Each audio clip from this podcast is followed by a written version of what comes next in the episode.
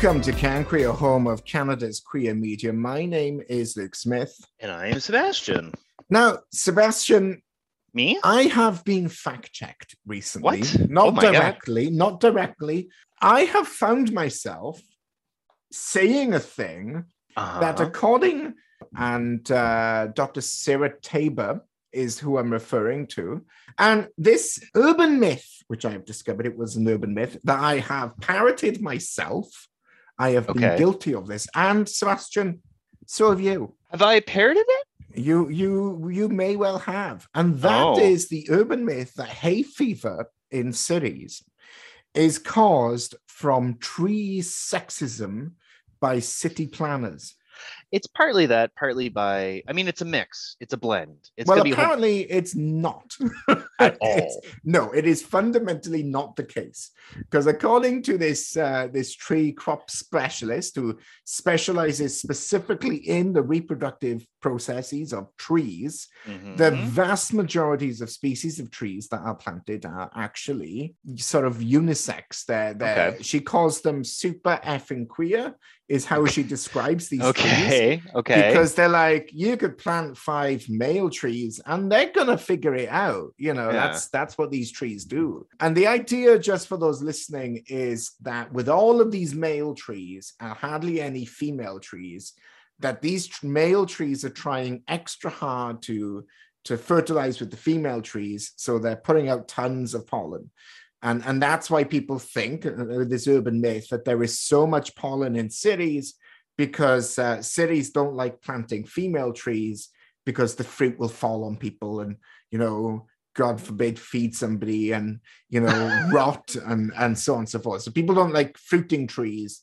So all these male trees are making so much pollen I mean, I don't know if I would have parroted it quite as much because I know that there are many, many, many trees whose flowers have both male and female parts. yeah that's exactly what she says she says Yeah. and i quote most tree species have both male and female flowers Yeah. and or every single flower on the tree Is has both. pollen and ovaries Yeah, yeah, yeah. Yeah, so there, there is no male versus female trees for for lots of trees.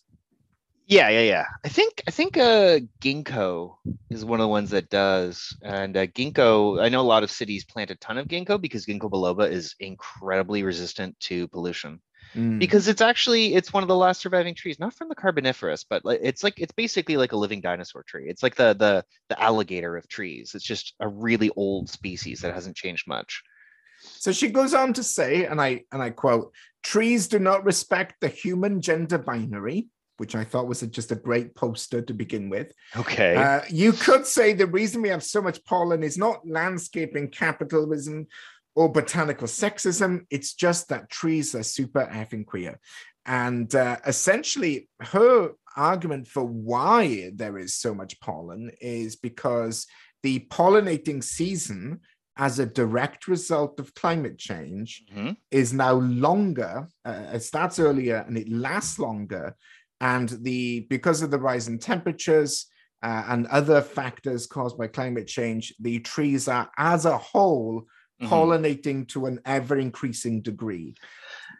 I think uh, urban spaces as well, that sort of like 80s dream of the concrete jungle with no lawns anywhere is probably also contributing because then the the pollen has nowhere to come to rest. It like goes on glass and concrete and just hangs out instead of like being absorbed by various other green spaces are, or getting wet and washed away or like it, it the, the the fact that many cities are are because it's weird if you go into the countryside it's not that bad Well, that's another piece that comes up. She says this is sort of basic biology. As soon as I read Yeah. it, I was like, I, I think I did that in like grade 10.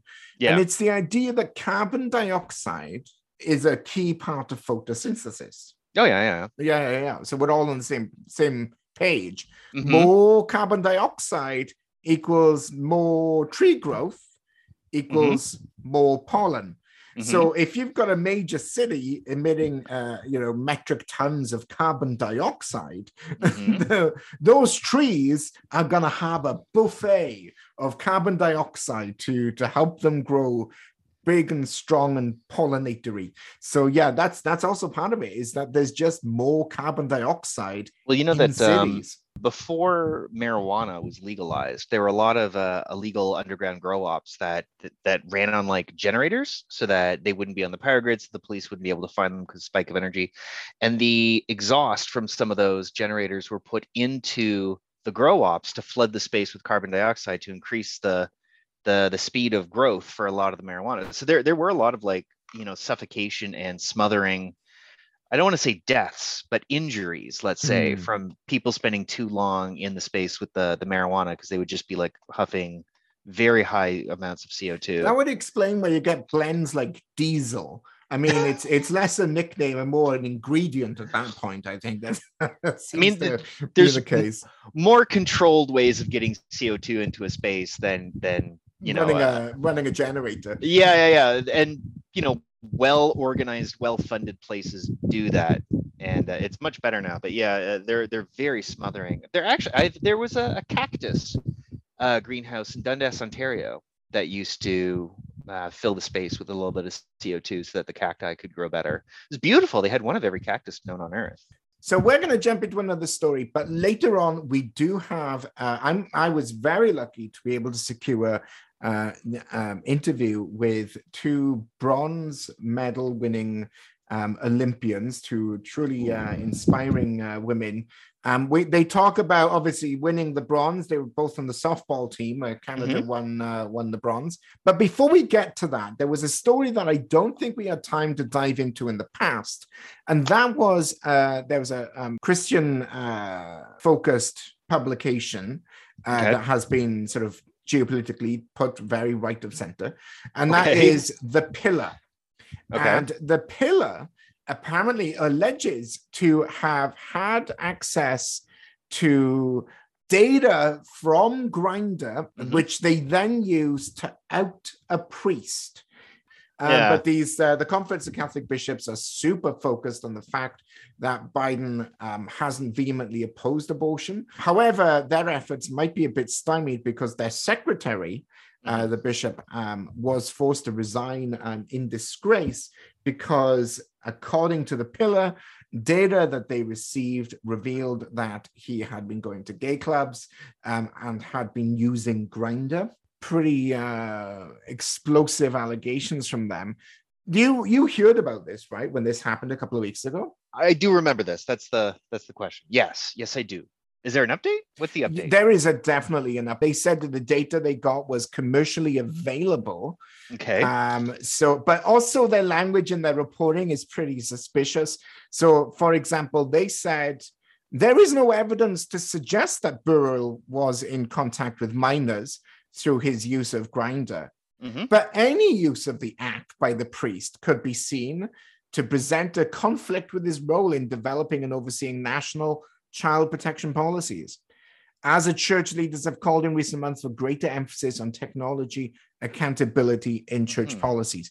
So, why mention that there's no evidence of, you know, inappropriate contact with minors? Yeah, it's it's, it's a weird it's a weird angle because they're basically saying like gays are all pedos instead of like he took vows that he broke. Like you could have taken a much simpler route that like this priest, being a Catholic priest, took certain vows that he did not obey in pursuing what looks like sexual or romantic relationships. So you don't even have to go as deep as weird assumptions. You could just say quite simply, and if you, if they just came out and said like the guy took some vows and he didn't obey those vows. I think a lot more people would be like, eh, you know, I don't agree with your ways, but fair enough. Like he did agree to that and he did not follow his vows. So fair enough. So but the, yeah. the pillar was founded by uh, J.D. Flynn and Ed Condon, previously from the Catholic News Agency.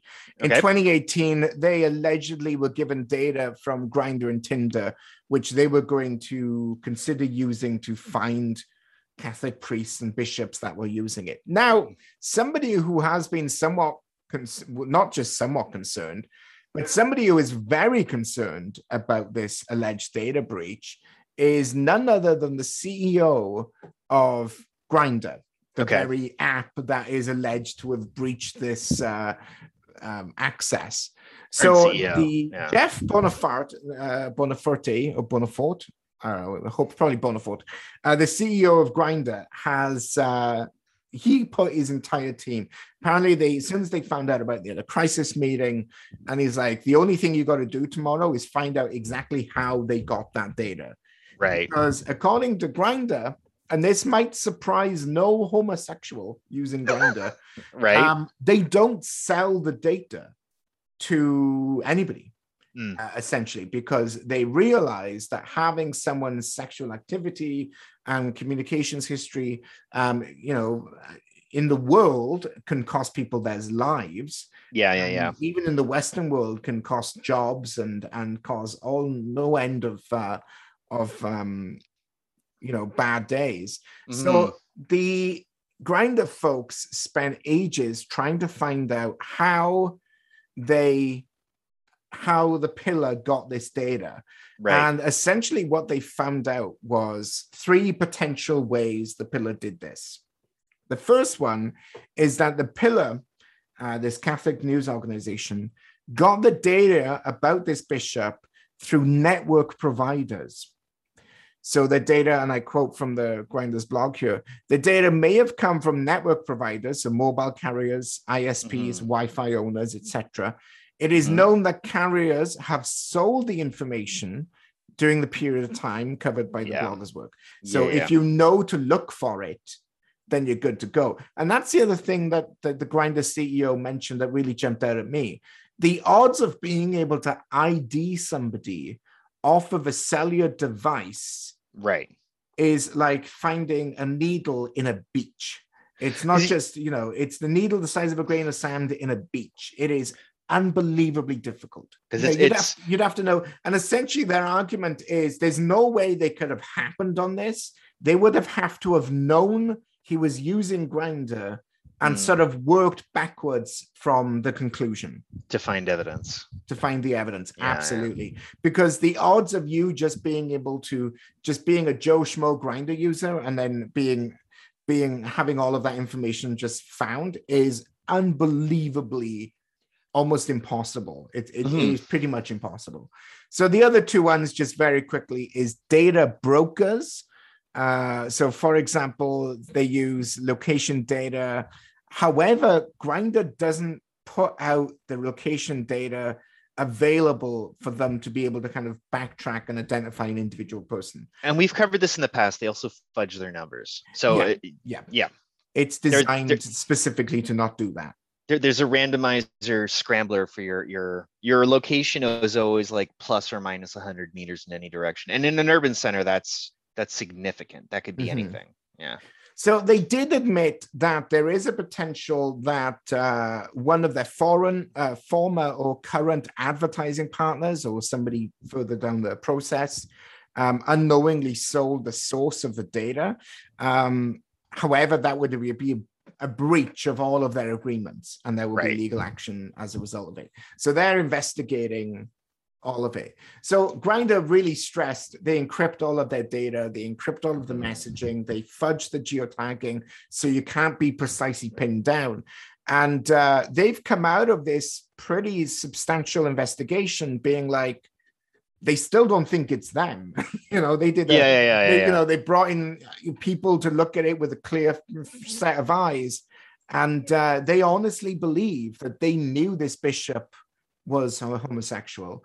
They knew Yeah. where this bishop went, and then they targeted the ISP or the Wi-Fi routers of where this bishop was going to get the data from that direction to be able to confirm their hypotheses. Um, it is Yeah, it- absolutely despicable. Uh, uh, yeah, I, I, I've seen a lot of videos on hackers and lockpickers because you know sometimes I can't sleep and it's two in the morning and I watch some YouTube and it, usually the the social angle is how they hack things. So like you know they don't hack a computer half the time anymore. They set up a spy cam and watch you type in your password. And they don't really pick locks. What they do is they find out what the weaknesses are. You know, you put a magnet here and you tap it here with a rubber mallet, and the whole thing just pops open it's probably just something like that. Like they probably did not hack uh, Grindr. They probably already knew and just had like somebody follow him around, and then from there be like, okay, this router, this time of day, I saw him online at this point. Find a way to comb through that data. Like they they probably reverse engineered it through more social means than through traditional hacking, which yeah. is really hard to get around. By the way, like th- there's not much Grindr can do about that if if that is what happened. Well, I think that's you know the whole point that I wanted to get across covering this particular story is yeah. so many gay men use Grindr, and this seemed to imply that now suddenly everyone could be outed.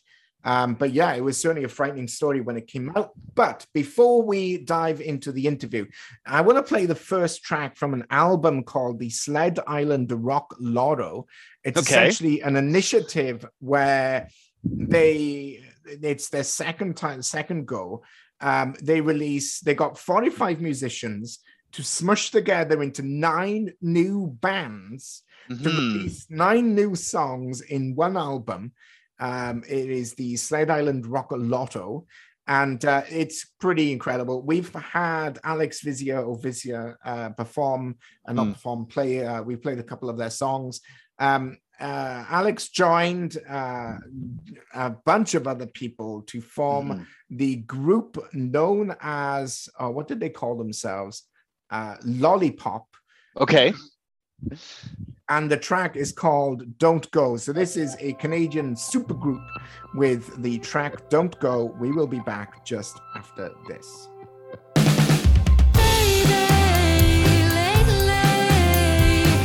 Hello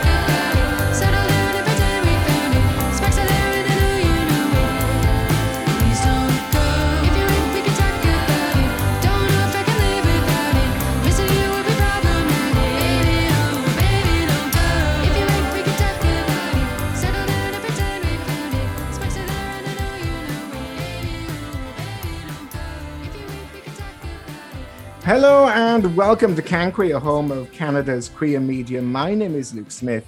Uh, Sebastian has stepped away to deal with a migraine, but I won't be talking to myself. I am beyond excited to be able to speak with two bronze medal podium finish Olympians have joined me. Uh, I've got uh, Joey Lye and Larissa Franklin from the Team Canada softball team. Um, wow. I mean that game where you where you beat uh, uh, mexico and they didn't they didn't roll over. That was a that was a nail biter of a game. How was that moment for you when you realized that you know softball's back in the olympics you've made it all the way and you realized that you beat mexico? How was that how was that moment for each of you I think it was it was a moment we'd been dreaming of for years to get a medal at the Olympic Games and be able to stand on the podium next to this wonderful group of women that we've worked so hard beside. And we were aspiring to win the gold medal but when that was uh, you know no longer in the plans then the bronze became our focus. And just to to realize that that moment had arrived it was it's almost in, indescribable to be running towards all these people that you love to celebrate that moment. Yeah i think i think joey hit the nail on the head there. I think when we were dreaming of going to the olympics you can only imagine what you really see on tv so getting to compete for a medal but i think what we were are all so thankful for is that is the people that we got to do it next to because we had such a special group so not only were our dreams coming true of being Olympians, getting to compete for a medal, but then we got to do it with some of our favorite people and the people that we got to grind beside for so many months. And that's truly what made the experience so special for us. I mean, your, your comments make me think of a, a couple of things. First of all, I mean, I think you you really are world class athletes to have you know been able to get into the olympics your team to have been able to qualify and get in there and and, and compete uh, beating out many teams across the whole world i think that that puts you in a in a league all of its all of its own which is truly incredible to to begin with um, and a podium finish uh, to go on top of that um, truly astonishing. Uh, I know that Canadians up and down the country are remarkably proud of, of everything you've done. And the number of Canadian women who are taking home Olympic uh, medals is is really quite something. I watched the opening ceremony, and you see a lot of countries where it's all men and, and there's no female pallbearer. Um, but Canada's coming in and sort of helping to tilt the the global gender equation on the medal front. I think with uh, such an incredible showing. Um, the other thing that you mentioned that jumps out at me, and we will get to the, the gay stuff in a, in a minute for our regular listeners, um, but you mentioned about how uh, being able to compete in the grind. I know you folks were training. I, I want to say Fort Lauderdale for about a month or so. It was you were off-site training before you got to the Olympics. Um, but watching the game, it was raining. Uh, it was it was it looked like it was a, a bit of a, a tough battle. But what jumped out at me is I got the sense that this was like a, a softball game on a Saturday, there was that camaraderie, the cheering from the team on the side uh, of the of the, the, the diamond, I think it is. Um, you know, you didn't have the crowd of people in the stands, but what what did it feel like hearing your teammates and the Mexican team um, sort of cheering on and, and making the the ruckus that really helped bring the game alive? Um, I, I keep saying that it was so special that we as a team got to share that moment with just each other, as great as the fans would have been, and having all of our families and our support systems in the stands. Being able to share it with just the 14 other players and staff members was special. And I think that's what made it somewhat easy to stay in the moment is we had prepared next to each other for so many months and we didn't have anyone else around and while there, the Team Mexico was cheering and everything, we were able to just kind of look to each other and stay in the moment and do what we had to do, whether it was rain or anything else. It was just, okay, I'm coming up to the plate. What does the team need right now? I'm going to do it because if I don't do it, we're not getting a medal and we are not leaving here without a medal.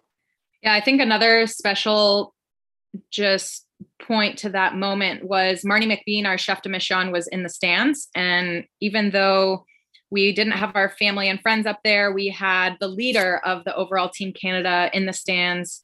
Uh, she wasn't allowed to yell, but she had her drum with her and was making tons of noise and playing her signature cheer through the drum. So throughout the game, we could hear that and feel that. And we were able to, to connect with her uh, after the game, you know, mirroring her cheer to her and, and having that moment. So that made it special as well. And and now we all get to be with our people and and sharing in a, a big celebration, you know, at home across the country. So the the special moment continues. Absolutely. And I mean, I, I hope you folks have had a hero's welcome as you've uh, come home. It was interesting listening to the commentators who have said that, you know, softball's really big out in BC. I think a lot of a lot of BC representation on the team, um, and then in in parts of uh, on Ontario as well. Um, I wanted to touch pivot slightly to LGBT folks in sports. Uh, we mentioned on last week's show how Outsport has been tracking LGBT athletes, and uh, they they had I think 20 at the Beijing Olympics out of all of the athletes in the world that were openly gay. Um, and then I think it jumped to 56. But I think last time I checked, it was 179 now in, in Tokyo. And so much so that, uh, for example, on, on Team Canada's soccer team, they were emailing Outsports and saying, well, you know, there's me and, and this person and this person. Uh, can we get on your list? Um, comparing both of you have competed internationally at, at, the sort of world level not just in the olympics um, have you seen uh, you know much of a change? Because the numbers paint a pretty drastic picture from 2008 to to 2020 um, have you two experienced the change where more athletes are willing to be openly lgbtq um, in professional sports at the level that you're playing? Yeah i think thinking back to 2009, which was the year I first tried out for the Canadian national team, and the the environment was different at that point. It wasn't to you know talked about that much. No, nobody kind of understood where other people stood with uh, acceptance and fast forward to now and and it's hard to believe that that was ever the environment and uh, everybody is who they are and we all respect each other for who we are and getting to know a lot of the the players from other teams uh, just over the years. You know it, seems the same within that larger softball community now which is really exciting. Each person is just able to to step up to the plate as the person that they are and and it, it's really exciting.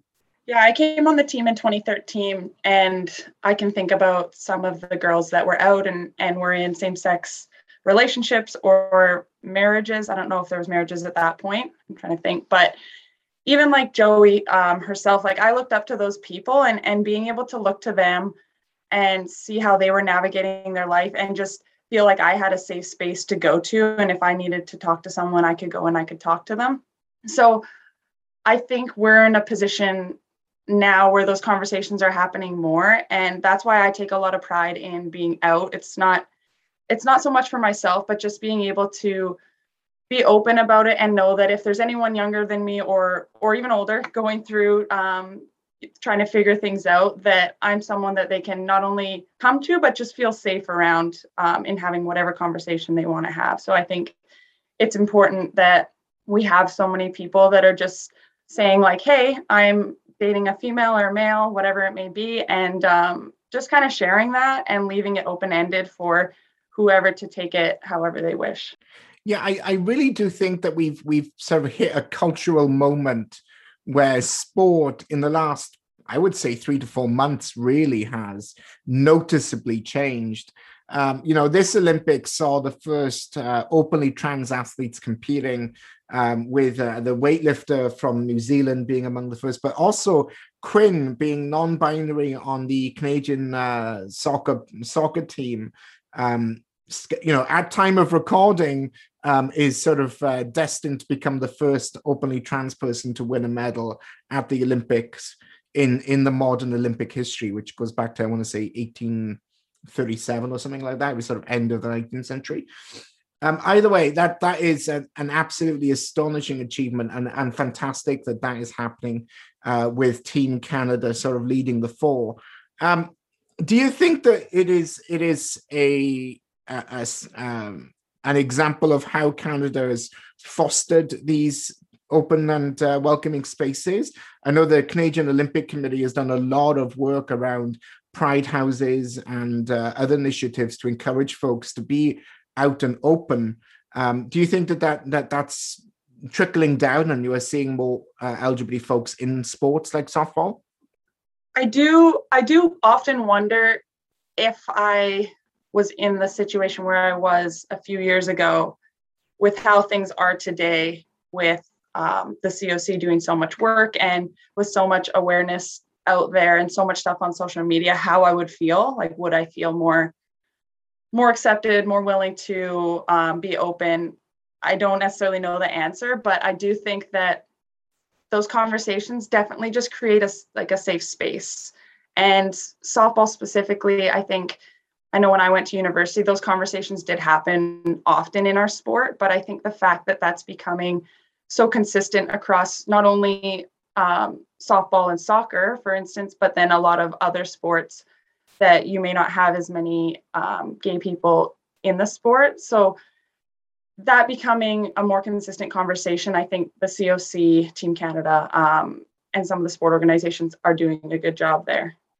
I would agree. I think they're doing a great job. And just even walking into our accommodations at the village, you know, there's signs on the walls saying everybody is accepted here. Within these walls, you are safe. And they, they try, they put a, a big effort forward to get that message across. And the social media piece, as Larissa was talking about, has just significantly grown. And I think that's pretty exciting as well. Both of us were able to send in quotes that were put out through our Ontario Sports Center uh, a couple of weeks ago. And I think for all the youth that have eyes on that, it, it just creates an environment for them to feel more comfortable in their own skin and to feel as though they are supported. And I, I hope that Canada has set the tone and that more countries will jump on board with allowing athletes to feel empowered and accepted, and also to encourage a lot of the youth uh, organizations to rethink policies and just understand that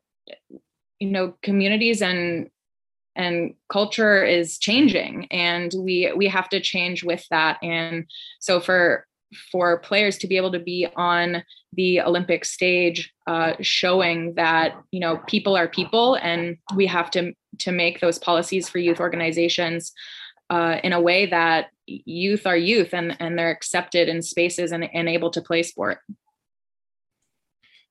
I think that both of you now are going to be the folks that people look up to. Um, I know that when I was growing up, um, I'm only just turned 30, so I'm not too old. The beard uh, makes me look older. But the when I was growing up in because I grew up in Britain, Tom Daley, the Olympic diver, was sort of a huge piece of the story. And then he came out and he's dived better than he ever has. He went from uh, placing fourth or fifth to winning the gold for the men synchronized um, just a couple of weeks ago. So, you know, it's it, there is definitely something to be said for being able to compete uh, more effectively and, and, with a stronger um, sense of self if you're not spending time hiding part of who you are. Um, has that ever been something that, that either of you have had to do is sort of compete with a hand behind your back, maybe um, sort of had to hide your identity, or have you always been out and out and proud? I think for me, I kind of discovered my true self later in life. It was just as college was ending, and it was uh, an interesting path for me, just becoming who I was and allowing my own family in on that. And it wasn't until after our gold medal in 2015 at the Pan Ams in Toronto that I was actually out to my entire family. And that moment was extremely freeing. And I think that it 100% goes hand in hand with your ability to perform your absolute best on on the field of play. When you feel 100% supported or just free to be who you are you know there are a lot of folks out there who might not be supported by everybody within their family but just having that kind of moment off your chest and feeling as though okay I, I am who I am, and now let's let's up that confidence level a little bit more, and, and uh, it's just it's an indescribable feeling once you've kind of gone through that process to just take a breath and and continue on on your path a little more confident a little more kick in your step. And and i 100% believe that transfers to the field. Yeah i think joey hit the nail on the head. I don't have much more to add there but just the i was i was later as well that i um was more open about it. It was the end of college and even then I wasn't super open about it because you're still transitioning with it. But I was talking to, I was able to talk to my family about it and stuff, which was helpful. But I think sport does provide a nice place for you to just go play. But to Joey's point, there is sometimes you feel like maybe your performance is taking a hit because you just didn't train um, accordingly. But sometimes there's those outside things that are are bugging you and not just something like this but just anything. If you are if you have two identities that are battling and, and you're one thing off the field another thing on it's going to hurt your performance. And i think most like for me I, I didn't realize that it was it was hurting things and that i wasn't able to be myself. But at the same time knowing that i did have sport and sport never changed and i could just step on the field and, and play and be the athlete i am was a safe space in itself. And you two are truly incredible athletes. You, you, I mean, having watched it, I think it, it is fantastic, and I think folks should go CBC Gem, go and and uh, rewatch the game. Um, but one thing, first of all, I've got Aretha Franklin's I Am What I Am stuck in my head now. So I want to thank Joey for that uh, earworm that's going to be with me for the next hour or so.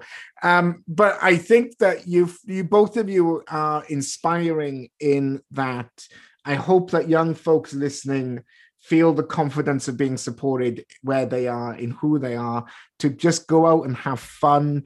I know that LGBT rec teams are exploding in popularity, um, but yeah, absolutely. Do you have any any final words of advice for folks who might be considering getting into sport at, at any age, um, and uh, what you might say to inspire them to maybe aim for the gold at the Olympics?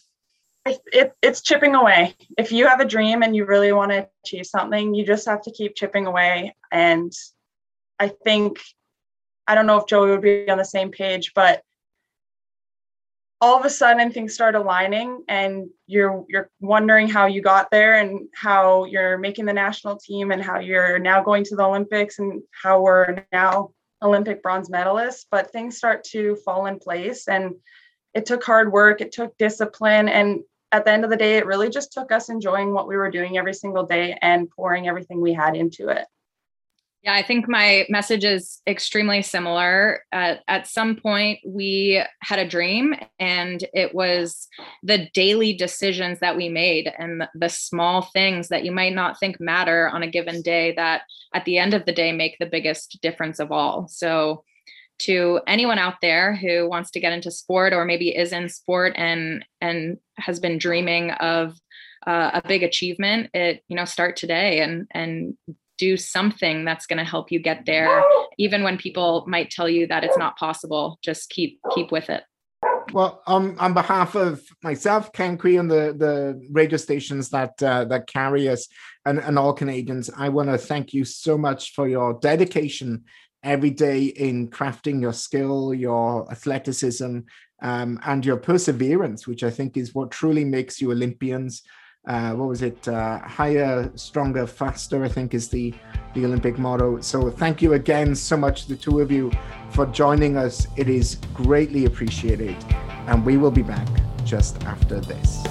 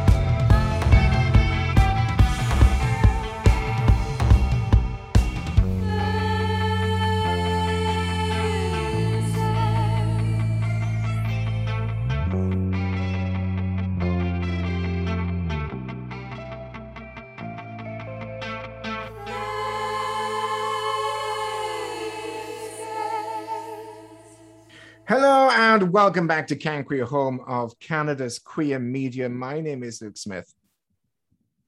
And I am Sebastian. Um, I did want to mention to our listeners that the track that you just heard was also from the Sled Island Rock Lotto. Uh, Okay. This one was a group, super group called Heartbeat City, with the uh, with the track Phases, uh, which included Amber Goodwin from Natural Sympathies in Regina. But we may recognize Amber Goodwin as the former station manager of CJTR in Regina, Saskatchewan. So shout out to uh, Regina folks who listen to us. And that was a great track that Amber um, uh, participated on, along with uh, the many others that were also in the on um, in that super group. Now, before uh, actually, I, want to wrap up um, the the uh, Olympics piece. Since we recorded the interview at the start of the week, uh, Quinn and the Canadian uh, so- women's soccer team went on to win gold, which Mhm. is absolutely fantastic. So, congratulations to the Canadian women's soccer team and all of the Canadian uh, Olympic uh, medal winners. Uh, absolutely astonishing. But I want to zero in on Quinn as Quinn is now has made uh, Olympic history as the first openly trans or non-binary, in this case, non-binary uh, person who has won a, a- an Olympic medal, let alone it being a gold medal. So Mhm. congratulations to Quinn. And I believe that they have spoken in interviews about how being um, free and uh, out has helped them to focus more entirely on their sport and not having that sort of split attention, uh, which uh, which takes up a lot of uh, folks' time. Um, Mm. And there's there's so much more. There there is just an incredible amount of Olympic success that we have seen. Um, but one of the things I wanted to mention to you, Seb, was the actually zeroing in on that that uh, the Olympic soccer games, and I'm sure you're not uh, you probably weren't following along, but the reaction to the United States losing to Canada. Now, for our listeners, it's a bit of an old news story here, about a week or so old. But the United States has beaten the women's soccer team a few times at, at quite pivotal key games that have denied them the, the win or the, the cup or whatever it was. So there's this bit of a, a long-standing rivalry. So for Canada Mhm. to come out and beat the Americans, forcing the Americans into the silver bronze uh, the, the bronze game when Canada went on to compete in the uh, in the gold game against Sweden was a major major victory for Canada to break that streak against uh, against uh, the United States. But the reason why I bring this up is how the United States media has responded to um, uh, Megan Rapinoe, I think her name is, who is a, who I believe is a lesbian, just a kind of a butch-looking lesbian. You've seen her with the purple hair, um, quite a prominent uh, lesbian soccer player. Um, just the critiques, Trump essentially blamed the loss of Megan Rapinoe. Um, you know, the right-wing pundits and Fox have piled on. Now, these are people who your country has sent to represent you at the global stage and you're hounding them for not being patriots. I mean, it is absolutely mind boggling. And then when you compare that to how Canada has responded to Quinn and the women's uh, football team, it is night and day, night and day difference in how we have rallied behind uh, Canada's uh, Olympians. I think Um, yeah. Canada just has a different relationship with sports. Like for me, like I, I'm not really into sports, but I do remember one of the formative moments for me was uh, years ago. Silken Laumann, she was a a rower for Canada for a couple decades, and eventually, after not winning for the longest time, she finally got bronze. And she's like, "Well, I'm retiring now." I remember seeing an interview with her where people said, uh, you know, uh, the the interview asked her, "Aren't you disappointed that after all these years you only got bronze?" And Silken Laumann was just like. Uh, I'm in my 40s and I just got a bronze, so I'm pretty happy. I don't know what your problem is. Do you have a bronze medal? And it was just like, oh, and that's kind of the, the the Canadian relationship with sport, which is like, oh, it was it was just nice to get out here, eh? Like it's you know it's it's, Yeah. it's fun to participate, and it's not quite as we don't have the FIFA spirit, I guess, is what I'm trying to you know, say. you may you may be able to respond to this, but one of the teams I was most backing, you know, born and raised in Britain. So if anyone is from Wales, I'm immediately backing yeah. them. There was a an Olympic uh, uh, swim, the the 500 meter swim or whatever it was, and there was one guy from Swansea, which was just down the road from where I used to live. And I was like, go on, hmm. get in there, son. And he came like dead last. But still, I was rooting for the Welsh guy. Um, and, you know, always back in the Canadians. But like one of the things that I always I, I like to see is what the, the, the Japanese team is doing. Because they they're allowed to compete in every game. So the host mm. country can compete in every game there. They don't have to necessarily qualify to compete in the game. Oh. So they get an automatic seat, which is great. So you see these Japanese entrants who are definitely top of the game in Japan, but not yeah, yeah. maybe not in the whole world because you yeah, know yeah. being the best in Japan and being the best in the world is is yeah. there's 288 countries that may disagree with you but still in the top 1% of athletes on, absolutely. On and the Japanese are just so happy to be there and they're giving it they're not they're not taking it flippantly they're giving it 110% they're like I'm gonna do my best. And some of them have have walked away. You know, Japan's medal count is fantastic. We'll yeah, see how yeah. it plays out with the Paralympics. But it's that spirit of like, I'm here to beat my personal best and represent. And you know, there was reports on how Chinese athletes who have won silver and gold and bronze mm. have been disappointed because there's so much pressure to only win gold. And mm. I think we see that in the United States as well, is such a push for gold. But honestly, anyone that even gets into the Olympics yeah. is is astonishing. You're in the top one percent athletes, like you mentioned, Seb. But yeah, more yeah. importantly, if you get a bronze, you're the you know there's only two people better than you in the whole world. Like well, that is that's impressive. There, you know there, there's mean? probably somebody who just does sport for fun in you know rural Yugoslavia or like you know Kenya or something who's probably better than you, but they're not competing, so they don't count but no, I mean, it's it's a pretty safe bet to assume that that you know if you get a bronze, there's only two people better than you, and that's kind of what I want to get across. Is I yeah. am so incredibly proud of the Canadian Olympians oh, yeah. and everything they've brought to the the table. So well done, everyone who went out there, and especially to those who who were able to get the podium finish. Now, I don't much care for sport, but I love it when somebody places fourth or like they don't really place but then they smile and laugh anyway, like, well, hey, like, guess what I did? I still won in my own heart. And I'm like, yeah, I'm into that. You know, I'm this is that. my last my last Olympic story, and it's not gay, but the I was watching the Olympic climbing finals, and uh, there oh, is. Oh, did that German guy show up? The guy who can like climb on one finger? I don't know. I'm not. I think there was a German competing, but it's the Czech guy that you want to follow. And okay. uh, there was uh, a Japanese to- Tomoa, I think his name was, and he was going up. He's so fast, going oh, yeah. up the speed thing, unbelievably yeah, yeah, fast.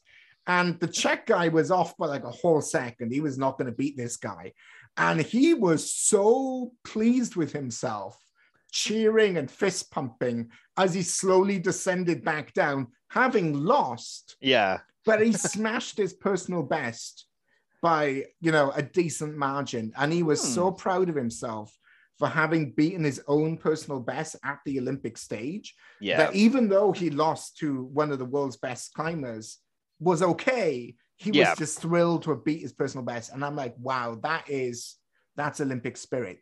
Now, we are running shy on time because of all this Olympic talk, but mm-hmm. I did mm-hmm. want to mention that uh, St. John's New Brunswick Pride uh, will be happening in person. So, our New Brunswick Ooh. listeners uh, go and check out the details there. Um, there won't be a pride parade because of COVID, but there, there are other activities taking place. And for our listeners in Ontario, we are excited to learn that in Stratford and serving the whole Perth County, there is going to be a new Stratford Pride Community Center. Hmm. Uh, they're organizing it. Uh, it's not going to be just a hub, it's going to be um, really built for LGBT services. Um, I don't have a full list of what they're planning to do at this point, but this is very exciting that they've got some pretty strong wheels on the ground for moving that forward. We will reach out to them and see what does it take to have a modern service center um, offering pride, uh, you know, serve the community. Especially if you're on the elephant, but not Toronto. So the elephant refers to Southern Ontario. I think if you look at the Canadian map and you turn it a certain way, yeah, it looks Ontario like an elephant, looks like an elephant. Uh, Hamilton is the front armpit. Uh, Toronto is around the penis, and then Owen Sound is the butthole.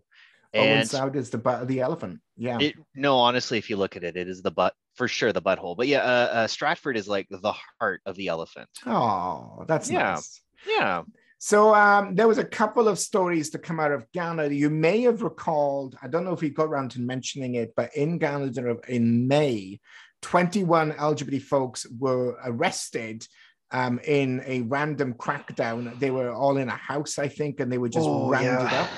Um, they've all been this. acquitted. Essentially, the, the courts have finally caught up to it, and uh, all of the all of the cases were just thrown out.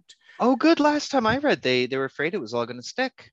Yep, no, the courts have thrown them out. However, I did want to share that in Ghana, we we talked about it a couple of weeks ago, but it got cut.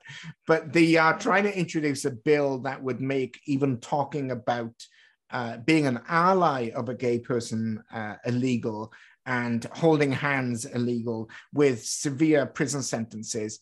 Um, LGBT activists in Ghana have, first of all, pointed the fingers quite squarely at the United States evangelical um, church ecosystem. Um, a lot of them have been hosting conferences in Ghana, um, you know, really talking about how to rewrite the laws in a way that uh, that work uh, that may You know, stick. There's weird stuff going on there. Like, have you heard about the bleach cults? Like, it's weird. It's American as well. But anyway, But yeah, no. so they're they're pointing the fingers at uh, evangelical extremism, and they're also saying that the international community needs to get be aware of this and respond to this. We will hopefully dive more deeply into it um, a little later. Um, New Zealand is looking at banning conversion therapy, just as a quick update there, and we are keeping an eye on a story as the American Medical Association is saying that sex should be removed from birth certificates. So we will take a dive into that and uh, the public part of the birth certificates, we should say, um, and we'll follow it along as we progress. oh, But- that's right, because they got short and long forms. Yeah. Yeah, yeah, and one of them is publicly available. So at this point, we have run out of time. Um, I believe we did, yes, run out of time. Yes. Yes, we have. Yep. And uh, we will be playing out with our last track, which is By Ria Mae. We haven't played any Ria Mae for a while, um, Mhm. so I thought we'd get away with it.